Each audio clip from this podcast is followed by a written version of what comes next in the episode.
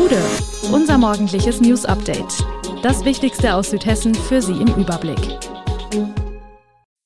Guten Morgen aus Darmstadt an diesem 4. April.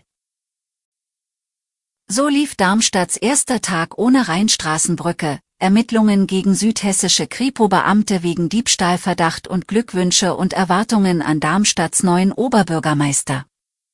Das und mehr gibt es heute für Sie im Podcast. Seit Montag ist mit der Rheinstraßenbrücke eine der Hauptverkehrsachsen nach Darmstadt hinein und aus der Stadt hinaus gesperrt. Nach über 100 Jahren soll die etwa 26 Meter breite Brücke abgerissen und durch ein 43 Meter breiteres Bauwerk ersetzt werden. Das Großprojekt erfordert allerdings für die Dauer des Baus eine veränderte Verkehrsführung. Am ersten Montag nach Osterferienbeginn nimmt der Verkehr in Darmstadt neue Wege. Statt auswärts hat sich wenig geändert, geradeaus kommt man ohne weiteres aus Darmstadt raus. Wer nach Darmstadt rein will, muss rechts einbiegen in die Straße am Kavalleriesand. Dennoch kam es am Montag im Berufsverkehr zu Staus stadtauswärts. Die Fahrzeuge kamen vom Hartring, von dem aus sie sich bei der Stirnwegbrücke auf Berliner Allee und am Kavalleriesand verteilten. Für die Polizei ist das Verkehrsaufkommen am Montag allerdings noch nicht sehr aussagekräftig. Katrin Pipping von der Polizei Darmstadt sagt, heute ist der erste Ferientag, so dass eine Beurteilung zur Verkehrsfrequenz nicht das gleiche Bild ergibt wie an normalen Tagen mit dem üblichen Berufsverkehr. Die Staatsanwaltschaft Darmstadt ermittelt derzeit gegen einen 54 Jahre alten Kriminalbeamten und eine weitere Kriminalbeamtin des Polizeipräsidiums Südhessen wegen des Verdachts der gemeinschaftlichen Unterschlagung.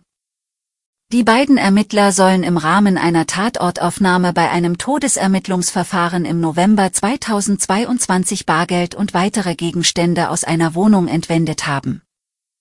Mit welchem Vorfall genau die Ermittlungen gegen die beiden Beamten in Verbindung stehen, war zunächst unklar. Nach Auskunft von Oberstaatsanwalt Robert Hartmann stehen die damaligen Todesermittlungen mit keinem Kriminalfall in Verbindung. Die im Raum stehenden Tathandlungen seien laut Polizei von einer Überwachungskamera gefilmt worden. Angehörige hätten sich daraufhin an die Polizei gewandt. Im Rahmen der Ermittlungen habe einer der beiden die Tat eingeräumt ein und sich für das Verhalten entschuldigt.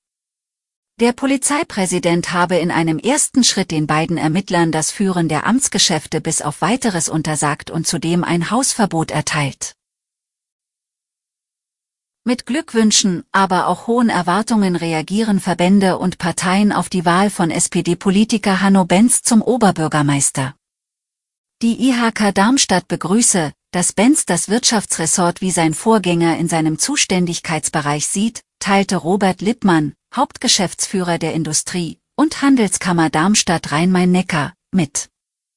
Die IHK baue darauf, dass der künftige Oberbürgermeister vor allem das Thema Flächenentwicklung für Wohnen und Gewerbe vorantreibt. Die FDP Darmstadt bemerkt, dass die Regierungskoalition klar verloren habe. Die Deutlichkeit des Ergebnisses zeige laut Christoph Rohloff, dass Wähler einen Wechsel wünschten.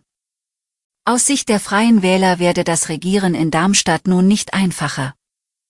Die Mehrheitsverhältnisse im Magistrat und die Tatsache, dass mit Paul Wandre, Holger Klötzner und Michael Kolmar gleich drei gescheiterte OB-Kandidaten auf wichtigen Posten in der Stadtverwaltung säßen, mache es für den neuen Oberbürgermeister nicht gerade einfach einen politischen Wechsel auch real herbeizuführen.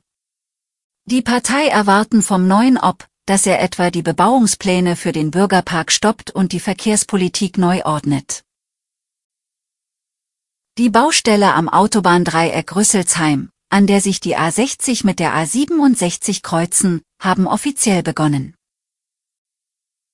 Bereits Anfang 2020 begannen die Vorarbeiten für den Brückenbau am Autobahndreieck Rüsselsheim.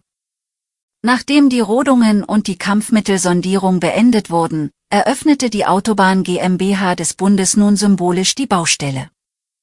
Die Rampen, die die A60 mit der A67 am Rüsselsheimer Dreieck verknüpfen, sind nach mehr als 50 Jahren marode und sollen nun durch einen Neubau ersetzt werden. Der Bund investiert rund 55 Millionen Euro in die Erneuerung des Autobahndreiecks. In gleich mehreren hessischen Regionen müssen sich Fahrgäste der Deutschen Bahn in den Osterferien und teilweise weit darüber hinaus auf Streckensperrungen einstellen. In Frankfurt sind bereits seit dem 31. März Teile des Citytunnels für S-Bahnen gesperrt. Im Frankfurter Westen wird zudem weiter an eigenen Gleisen für die S6 gebaut, die Strecke ist deshalb vorübergehend nicht befahrbar. Fahrgäste müssen meist in Ersatzbusse umsteigen. Zudem fahren Straßen und U-Bahnen in Frankfurt häufiger, es werden auch S-Bahnen über den Offenbacher Hauptbahnhof umgeleitet. Im Tunnel fahren die S-Bahnen nur zwischen Hauptwache und Hauptbahnhof. Dies betrifft auch die S1, S2 und S9, die von Wiesbaden bzw. Niedernhausen nach Frankfurt und Hanau verkehren. Weitere Streckensperrungen aufgrund von Bau- oder Sanierungsarbeiten gibt es außerhalb von Frankfurt. So wird beispielsweise auf der Lahntal- und der Vogelsbergbahn gebaut. Und auch in Kassel stehen Bauarbeiten auf der ICE-Schnellfahrstrecke bevor, die Änderungen des Fahrplans auf den Ausweichlinien nach sich ziehen. Die genauen Umleitungen lassen sich auf der Internetseite der Deutschen Bahn einsehen. Kaum ein anderes Verkehrsmittel hat in den vergangenen Jahren so polarisiert wie der E-Scooter. Seit 2019 sind die Roller in Deutschland zugelassen, in Frankreich fahren sie sogar schon seit 2018. Doch jetzt haben die Bewohner von Paris mit großer Mehrheit für ein Verbot des E-Scooter-Verleihs in der Stadt gestimmt.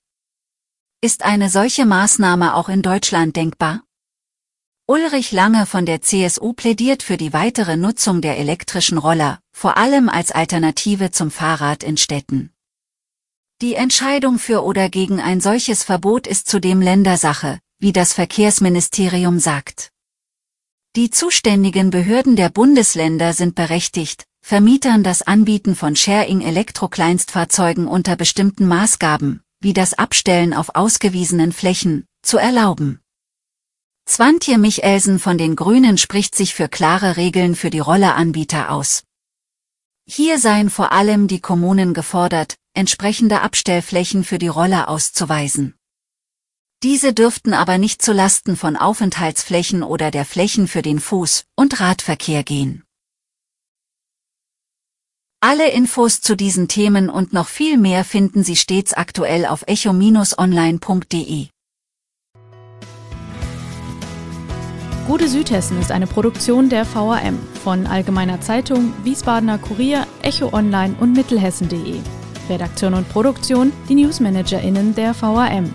Ihr erreicht uns per Mail an audio.vam.de.